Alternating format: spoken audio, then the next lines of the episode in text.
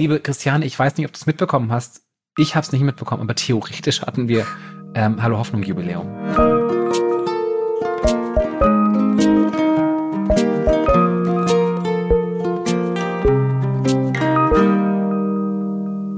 Willkommen, liebe Menschen der Welt, beim Podcast Hallo Hoffnung, wo wir die Feste feiern, wie sie fallen. Ich bin Stefan Finn Spielhoff, ich bin Autor und Texter, wohne in Berlin und ich schreibe Horrorgeschichten in der Geschwindigkeit, in der Stephen King ganze Bücher schreibt. Und würde einfach gern mal in so einem Writers Retreat mit ihm sein, um zu sehen, ob das irgendwie, ob ich was, das so ab, abschmürgelt von ihm. Uh, ist es möglich? Hast du das schon mal nachgefragt? Kann man, kann man das machen? Kann man das kaufen? Kann man ich das hab, mit Geld kaufen? Man kann, es gibt doch bestimmt, der macht doch bestimmt so Lehrkurse oder so. Aber vielleicht auch online, dass der das einfach online. mal so aufgenommen hat und dann, ne? Ja, ich folge so einem Menschen, der lässt sich immer live streamen, während er lernt, stundenlang. Mhm. Und ungefähr das aber halt mit Stephen King, wie er nur am, am Rechner sitzt oder an der Schreibmaschine, wahrscheinlich Schreibmaschine, oder? Und dann so tipp, tipp, tipp, tipp, tipp die das ganze Zeit macht und einfach nicht aufsteht. Ich würde das so laufen lassen, während ich meine zwei Horrorgeschichten schreibe.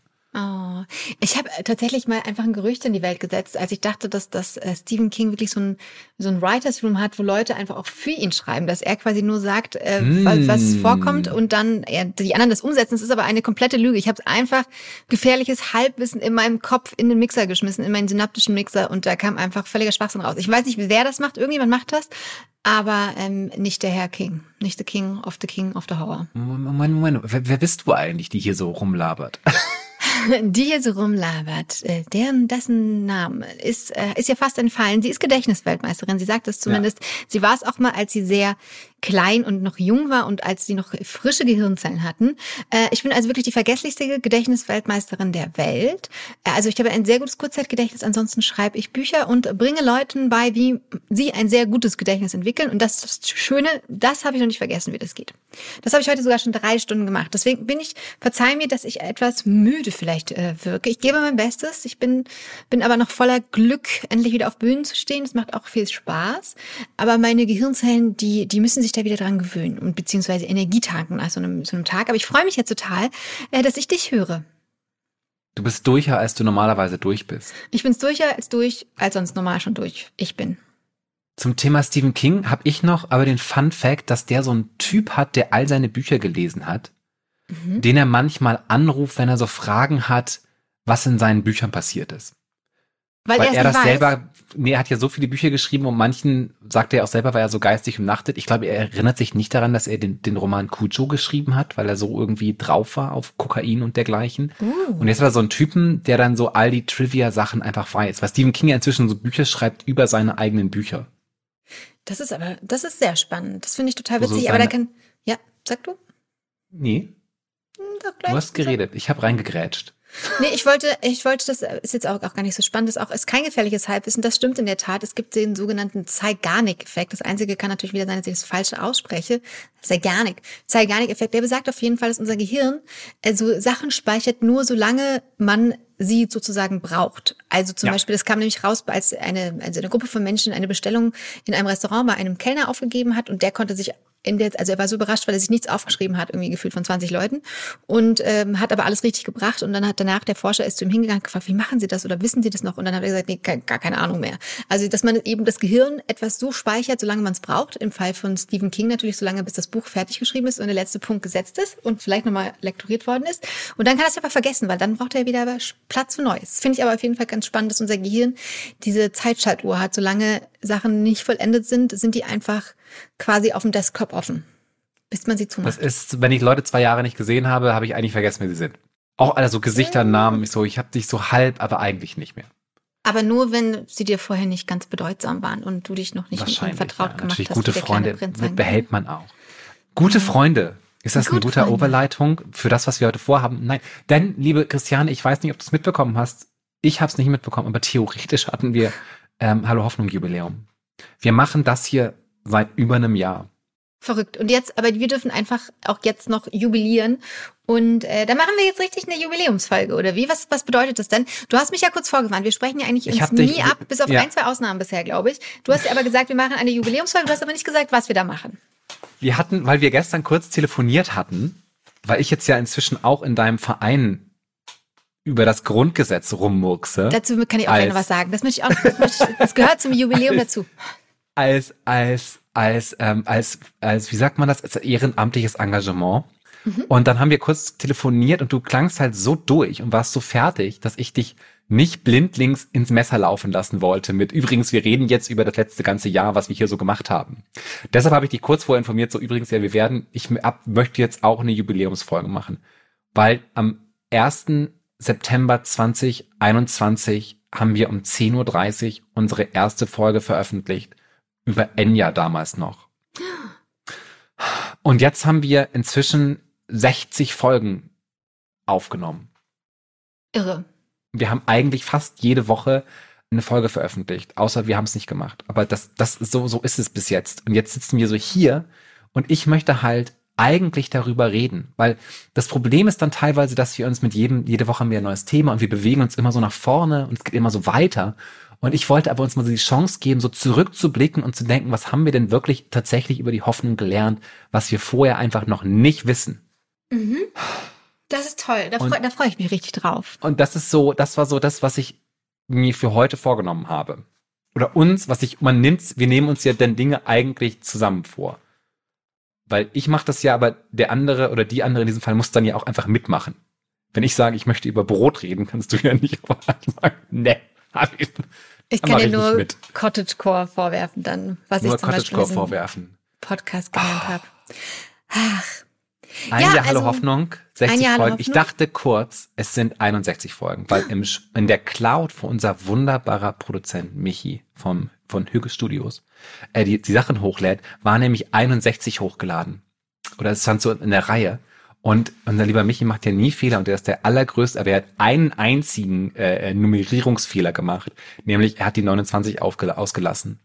Und also, unser, also intern springt es von 29 auf die 31. Also er hat die 30 Aber kann es nicht sein, dass das wir kann das gar nicht sein. ich glaube, das kann nicht sein. Siehst du, ich habe nämlich gesagt, ich habe versprochen, dass Michi mit in den Podcast kommt. Er hat gesagt, er macht das auf keinen Fall. Aber ich wusste halt, ich kann ihn rauslocken durch infame Behauptungen über Sehr gut. Also ihr habt jetzt ganz kurz Michi gehört. Michi, der an dieser Stelle, ah. dem wir so unfassbar dankbar sind, dass der den, ja. den Hoffnungsspaß äh, mit uns mitmacht. Ähm, Und der sich ganz sicher ist, dass es eine von den Folgen ist, die wir nie veröffentlicht haben. Das glaube ich nämlich nee. auch.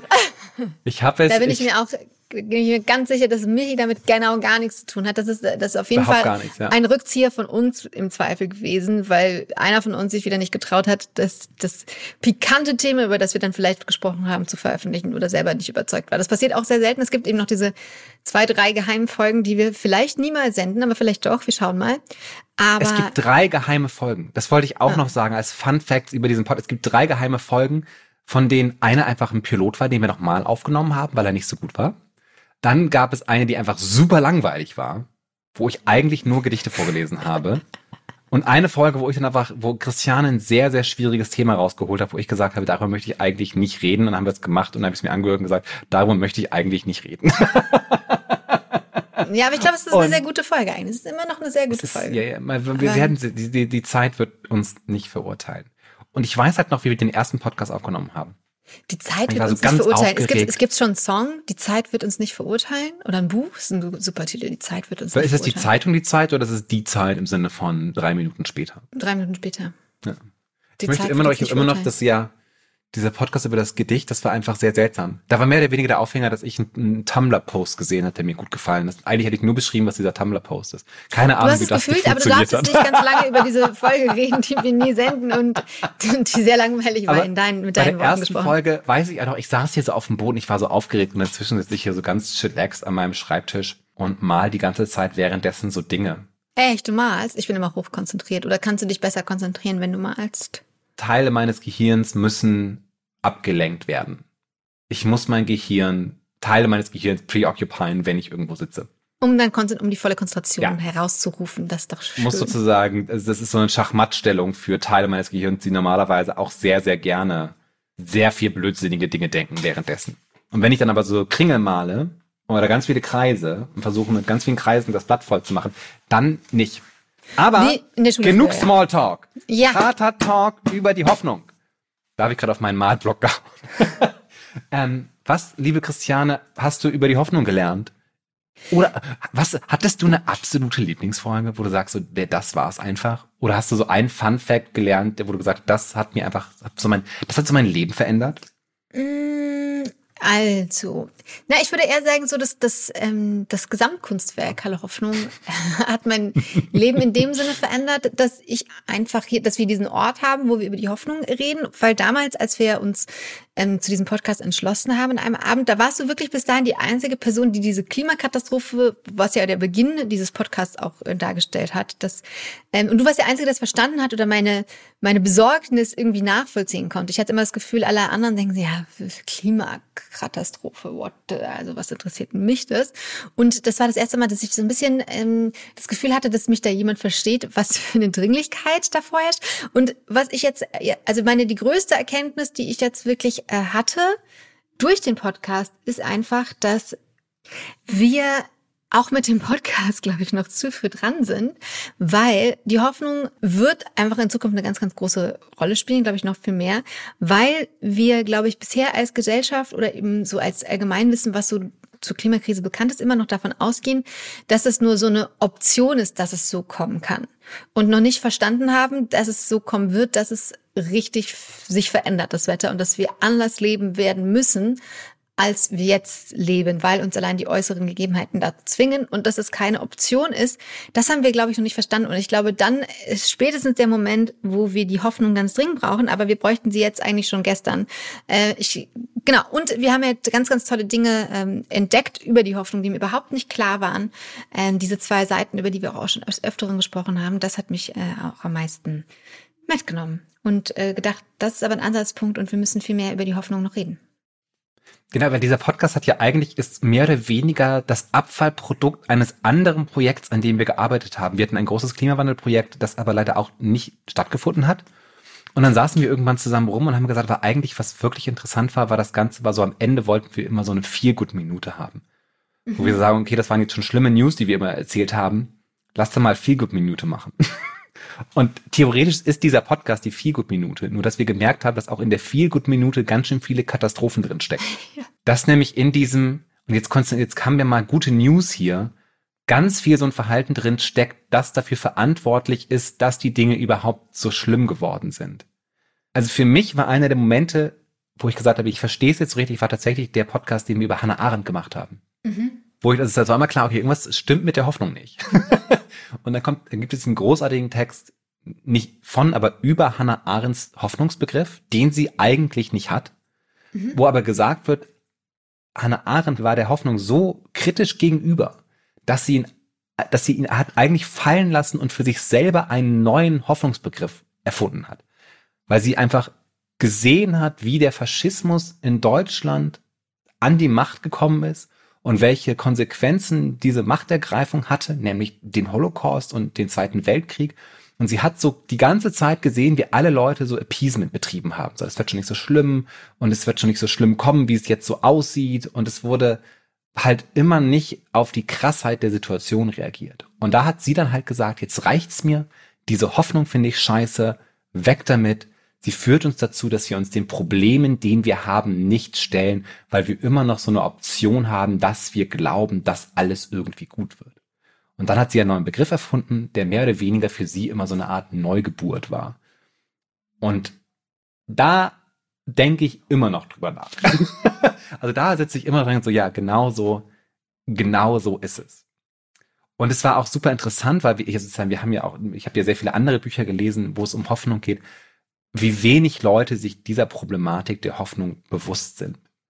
Einer der Gründe, warum wir Ernst Bloch zum Beispiel noch nicht hatten in diesem Podcast, der ja mehr oder weniger das fundamentale Werk über die Hoffnung geschrieben hat, mhm, nämlich Prinzip Hoffnung, ich glaube, es hat vier Bände oder so oder drei, mhm. ist, dass steht der halt... Zumindest bei mir im Regal schon seit langer, langer Zeit. Steht bei mir auch im Regal. Ich habe es angefangen zu lesen und da hat er so irgendwie geschrieben, Hoffnung sind Träume, Punkt. Und da habe ich sofort gesagt, nee, das ist schon allein schon diesen Hoffnungsbegriff finde ich irgendwie gerade nicht so interessant, dass ich mich jetzt vierbändig mit dir auseinandersetzen will. Ja, da genau, lese ich lieber einen ganz kleinen Text über Hannah Arendt und äh, beschäftige mich dann damit, weil ich das irgendwie gerade sinnstiftender finde. Mhm. Ja, und es ist, ich glaube, es ist einfach auch so tatsächlich auch ein bisschen schwierig, weil wir alle denken, wir wissen, was Hoffnung ist, aber es ist einfach dann doch so abstrakt und jeder versteht wahrscheinlich was Eigenes äh, unter der Hoffnung. Aber dem näher zu kommen, äh, war auf jeden Fall total äh, spannend interessant. Und wenn ich jetzt nicht schon irgendwie heute acht Stunden gefühlt gearbeitet hätte und mein Gehirnschmalz angeworfen hätte, dann würden mir bestimmt ganz, ganz, ganz, ganz viele ähm, Highlights einfallen. Äh, also doch, also auch diese Erkenntnis, die, also ich meine, die hatten wir auch schon des Öfteren, dass ähm, wir sozusagen einfach, ähm, also dieses Verständnis, dass wir einfach die die Bösen in der in Märchen sind, die einfach diesen Planeten ausbeuten. Das fand ich auch schon nochmal wichtig zu begreifen, dass man das erstmal akzeptiert, dass wir eben auch bei uns anfangen dürfen können.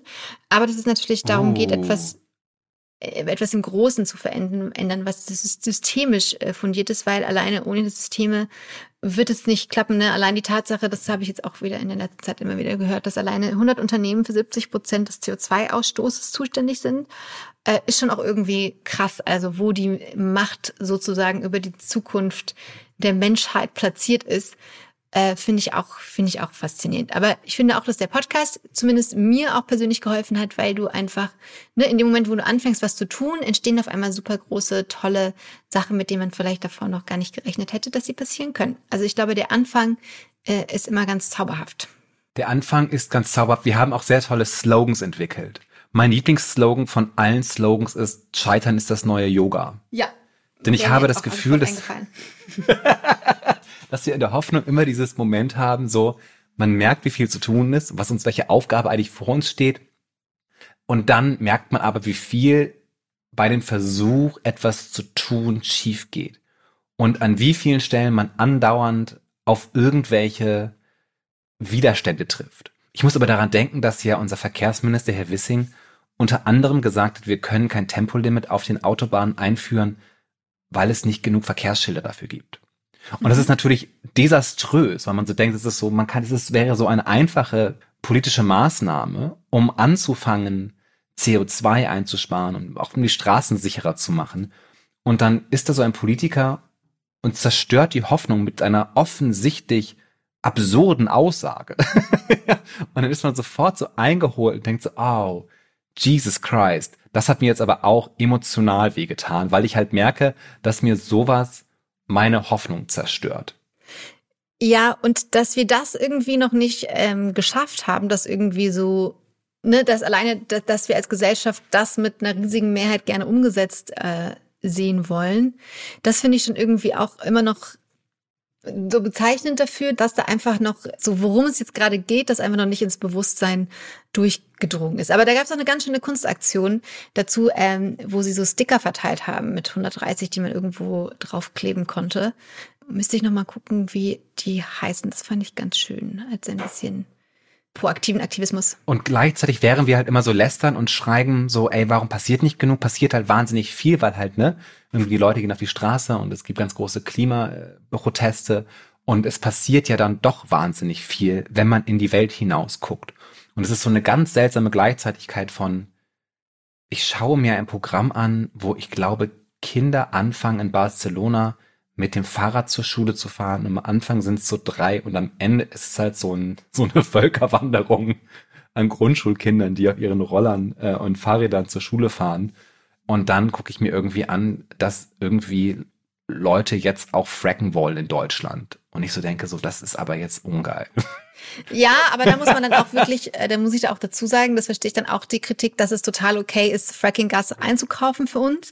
Aber wir natürlich selber nicht fracken wollen. Ich bin da natürlich auch, ich finde es auch doof, selber zu fracken, aber das dann ja auch so überlegen gibt, dass man quasi die Niederlande uns schon angeboten haben, von der Seite rein zu fracken, dass quasi der, der Fracking äh, ähm, Beginn in den Niederlanden ist, aber auf deutschem Grund gefrackt wird, nur damit Deutschland sagen kann, wir fracken nicht. Also das ist natürlich oh, auch schon eine oh, Absurdität. Smart. Äh, nicht zu, wir sind so smart smart. Ja, Ey, also. Problem erkannt. Zack, zack. Ich meine, ich, ich verstehe das natürlich. Wir dass können diese ja einfach, nee, nee, weißt du was, wir bauen so, wir machen es einfach so, wir machen so Fracking, aber wir machen da drum so, so Kreise und wir nennen das einfach ein anderes Land. Wir gründen einfach spontan ein anderes Land und das nennen wir Deutschland Oder Und so. da darf, gefra da darf und gefragt dann sagen die, werden. in Deutschland fraggen wir nicht. Aber hier an dieser Stelle, mitten in Nordrhein-Westfalen, das ist ja Molstand. Weißt du, so wie der Vatikan, nur für Fracking. ist ist da schon mal jemand gut. drauf gekommen? Genial. Ich, ich glaube nicht. das ist aber- ich ich glaube, das ist nicht. wahrscheinlich Das- auch einfach die Lösung. Ähm, ich bin, das, ist das, das ist wieder so ein Moment, wo du, du erzählst mir das, ich bin so fassungslos, dass überhaupt jemand auf diese Idee kommt, aber natürlich kommt jemand auf die Idee. Ah, Ach, so viel ja, zum Thema Hoffnung. So viel zum Thema Zwei. Schritte Diese- vor, einer zurück, wo bleibt das Glück? Ja, das, die, die Idee mit diesen, ähm, mit dieser Kunstaktion, das war übrigens das Peng-Kollektiv, falls es jemand interessiert. Oh, Auf- das Pen-Kollektiv. I ja, die haben them. schon viele andere tolle Sachen gemacht.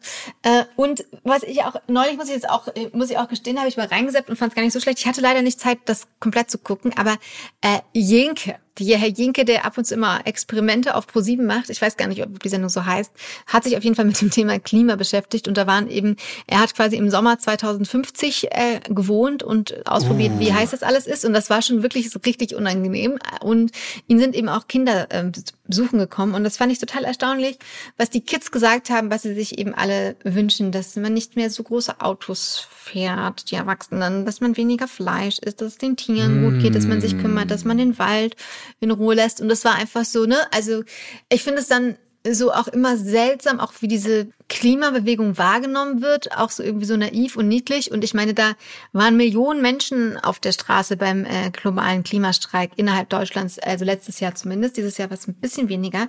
Und diese Zahlen, die kann man irgendwie so, so gut wegignorieren, aber die Angst irgendwie vor ähm, anderen Demos ist dann wieder ungleich größer. Also irgendwie ist es so, dass, dass die Klimabewegung gefühlt einfach noch nicht so richtig ernst genommen ist, weil es eben auch eine sehr friedliche Bewegung ist. Bisher, ne, es ist ja, also ein paar natürlich Proteste mit Ankleben und so gibt's da natürlich, aber trotzdem äh, wird gefühlt, hat die Politik keine Angst vor der Klimabewegung im Moment. Noch so, oder Das, zumindest fühlt glaube sich halt, nicht Angst dafür ist halt bewegt. auch ein schlechter Ratgeber. Natürlich, natürlich, das wollte ich ja, Also, war schlecht formuliert. ich verstehe, was du meinst, aber es ist halt- aber sie hat zumindest mehr Angst ähm, vor anderen und da lässt sie sich ja auf einmal treiben in ihrer Ich Politik glaube halt oder in nicht, dem, dass es, ich glaube, ich glaube, da geht's eher um Gemütlichkeit.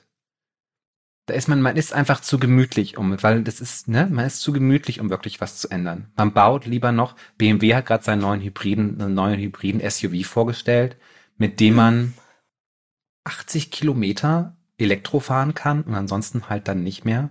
Es sieht aus wie ein Panzer. ja, das ist schon Mehr alleine Hoffnung. hart. mehr Hoffnung. Und das ist halt jeder, jeder SUV macht mir eigentlich weniger Hoffnung. Und das ist, wir leben in so seltsam diametralen Zeiten, wo man irgendwie gleichzeitig sagt, das ist der neue BMW und dann einen Podcast aus Pakistan hört, wo Leute nach der großen Flutkatastrophe, wo ja ein Drittel des Landes unter Wasser äh, waren, einfach so berichten, wie sie einfach ihre ganze Existenz zerstört ist, weil sie weder Baumwolle noch Reis anbauen können. Und das ist schon so eine Gleichzeitigkeit, die immer schwieriger zu ertragen ist. Ja. Punkt. Ja, das ist auch Das ist immer schön, wenn man eine Jubiläumsfolge macht, wo man dann ja sicher feiert. tief und dann richtig tief wieder reinrutscht. Und dann so, dann so eine Downer-Episode, wo man die ganze Zeit sagt, aber es ist auch alles traurig. Aber wir brauchen, umso mehr, wir brauchen ja umso mehr die Hoffnung. Und ich, aber das ist ja, wir sind, glaube ich, dabei. Ich bin jetzt dieses Jahr schon, habe ich schon mehr Hoffnung, was die Krise angeht, einfach weil sie mehr ins Bewusstsein gerückt ist, als auch jetzt noch vor Mm. ähm, drei Jahren, als quasi wir an diesem ominösen Abend das erste Mal über das Klima gesprochen haben. Ich würde auch sagen, ich habe auf jeden Fall mehr Hoffnung dadurch, dass ich die Hoffnung besser kenne, obwohl ich auch verstanden habe, dass mit der Hoffnung manchmal ganz viel falsch läuft. So seltsam das klingt. Genau, mit der Hoffnung läuft viel falsch, aber gleichzeitig kann sie auch ähm, die Lösung oder Hilfestellung sein, eben indem man sich eine bessere Zukunft vorstellen kann äh, und das einen zum Handeln bewegt, ist ja noch alles möglich in dem Sinne, dass wir das Schlimmste sozusagen noch verhindern können. Da bin ich voller Hoffnung, dass das noch machbar ist. Solange wir uns eine gute Zukunft vorstellen können und wissen, wir müssen aber viel dafür tun, damit es so kommt und nicht einfach nur warten, dass alles gut wird, habe ich auch noch Hoffnung. Ich habe auch ein Zitat mitgebracht Mhm. von der wunderbaren äh, Luise äh, Neubauer, das ich auf Twitter gefunden habe, um diesen Podcast, diese Jubiläumsausgabe äh, gut auszuläuten. Weil ansonsten könnten wir, könnte ich aber immer weiterreden, weil wir haben wirklich, wir, über, wir haben über Star Trek geredet. Mhm. Und ich habe, da muss ich sagen, ich habe über Star Trek geredet. Ich habe so gesagt, Voyager ist die beste Star Trek Folge, die beste Star Trek Serie. Aber ich muss es so ein bisschen berichtigen, weil wahrscheinlich gefällt mir doch Deep Space Nine wesentlich besser. Denn ich mhm. hatte kurz danach angefangen, Deep Space Nine zu gucken und dachte so, was war in dieser Folge mit mir los? Deep Space Nine ist ja der totale Wahnsinn. Das ist auch viel melodramatischer und so. Und das ist einfach großartig. Die Brotfolge war großartig. Auch immer seine Meinung ändern. Ich mochte auch einfach die Schanigärten. Ich mochte auch die Schanigärten auch. Die Schanigärten ganz am Anfang. Ich fand die dein, Dinos dein, fand ich auch toll. Die Dinos. Und ich fand mein, sehr schön. ja, ja, sag du. Nee. nee, was ist deiner? Also es ist immer so e-, egoistische, sage ich jetzt meine Folgen äh, tatsächlich oder die den Berg. Der fand, der war meine meine Erzählegeschichte der, über oh, den Berg. Berg. Äh, das ist auch noch auf jeden Fall ein Highlight, was in Erinnerung geblieben ist. Wo du einfach ist. gesagt hast, ich rede heute darüber, dass ich über einen Berg geklettert bin. Stimmt, das war bezaubernd. Das war, da habe ich sehr gelacht drüber. Aber genug und unsere Gäste natürlich. Für uns Gäste, Gäste, Gästinnen drei und Gäste. Gäste. Das war auch ein Highlight, definitiv. Wir, drei wir hoffen, Highlights. Hoffentlich bald auch wieder mehr Gäste. So. Aber jetzt, ich wollte jetzt, ich habe schon eingeleitet. Und ja. dann habe ich wieder, Zitat, wieder Luisa Neubauer. Zitate. Luisa Neubauer, sie hatte mich gesagt, Hoffnung ist harte Arbeit und gegen die Ohnmacht hilft kein Weglaufen, gegen Ohnmacht hilft nur loslegen. Und ungefähr das ist mehr oder weniger die Quintessenz von diesem Podcast. Mit 300 verschiedenen popkulturellen Beispielen. Wir haben sehr viele Filme besprochen hier. Wir müssen ja, mehr Songs besprechen und Computerspiele. Und Computerspiele, das stimmt. Ach, ah, okay, ja. jetzt geht's mir auch schon wieder besser. Es geht schon wieder besser? Ähm, ja, hoffe, Jubiläum, Jubiläum. Jubiläum, Jubiläum. Jubiläum, ja. ein, ein monatig, anderthalb monatig verspätetes Jubiläum gefeiert. Aber das sind doch, das sind doch die besten. Und genauso sind wir halt auch, ne? Ja. Das ist Unperfekt. auf jeden Fall unperfekt. Unpünktlich, unperfekt. Aber immer mit dabei. Liebe, wunderbare Menschen, die ihr uns hört und auch schon bewertet habt und auch schon auf Instagram folgt, macht es gerne weiter. Wir freuen uns über euch. Ich sage heute ausnahmsweise mal äh, Grüße nach Leipzig. Yes, ich bin nämlich in Leipzig. Äh, neben mir auf dem Dach, ich bin im sechsten Stock, Guren äh, die Tauben. Oh. Ähm, ja, ich weiß nicht, ob man es gehört hat. Ansonsten ganz liebe Grüße von den Tauben aus Leipzig an dich nach Berlin, Finn. Ja. Ähm, da fahre ich, da fahre ich morgen auch hin. Morgen kurz uh. Berlin. Aber dann geht schon weiter nach Hamburg. Es ist einfach zu viel los. Ich brauche Pause. Ich nach Pause. Hamburg, nach wo Hamburg wir auch Grüße City. hinschicken an mhm. unseren wunderbaren Produzenten Michi yes. von Hügge Studios. We love you. Ja, yeah, we love you. Folgt bitte auch allen äh, Hüge-Studios oder Hüge-Audio yes, auf Instagram. Das, das würde uns auch wahnsinnig glücklich machen. Und es würde auch euch glücklich machen. Das ist so schön. win, win. Liebe Menschen, genießt die Zeit. Feiert auch in diesen Zeiten etwas. Und goodbye. Bis nächste Woche. Bye. Bye.